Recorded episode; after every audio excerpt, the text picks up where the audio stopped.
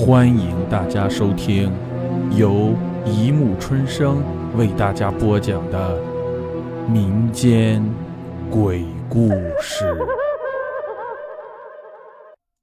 第三百七十八集《老村惊魂二》。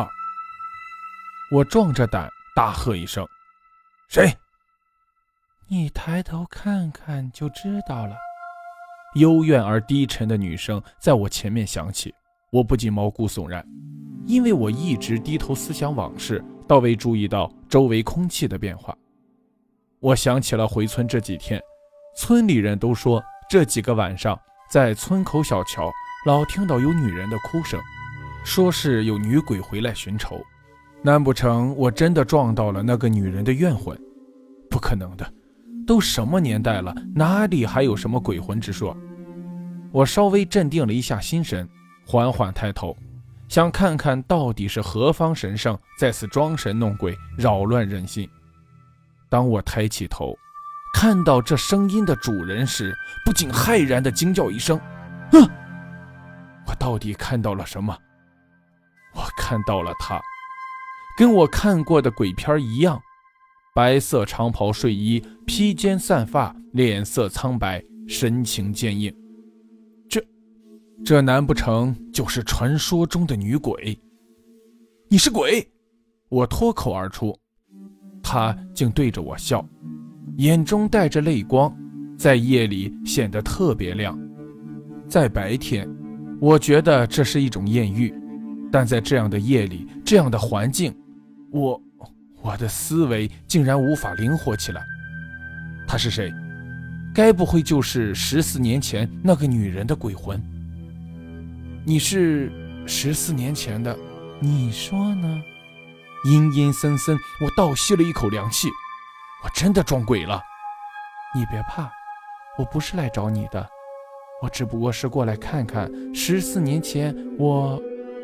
你真的是十四年前的那个女人？话说的多了，反倒镇定了我的心神。我打断话，问他：“不？”他缓缓地转过身子，对着那丛竹子，那从当年女人死去躺下的竹子。我是他女儿，他的女儿，他的女儿也死了。这我倒没有听人说起过。不过，像他那个没人性的老爸，还有什么做不出来的？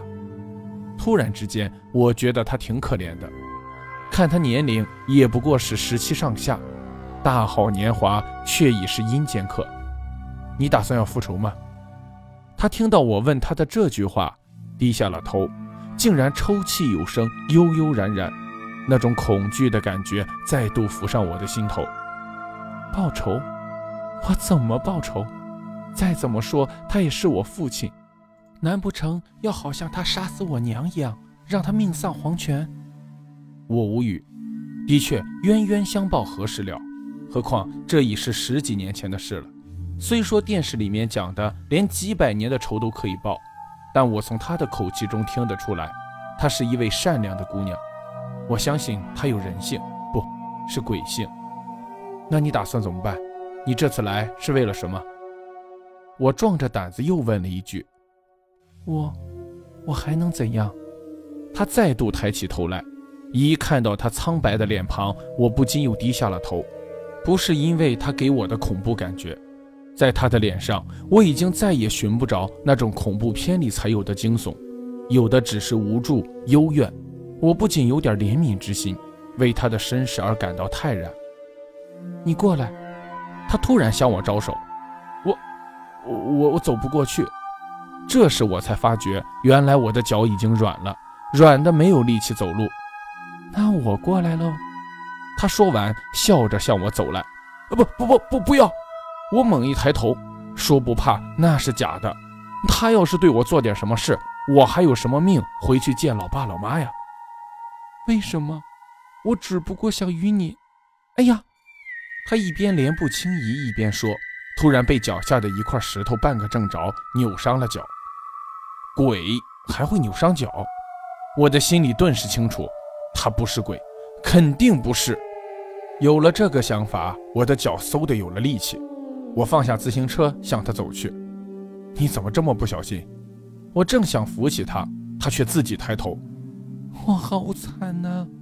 又来了，又用这种鬼气森森的语气对着我说了这么一句。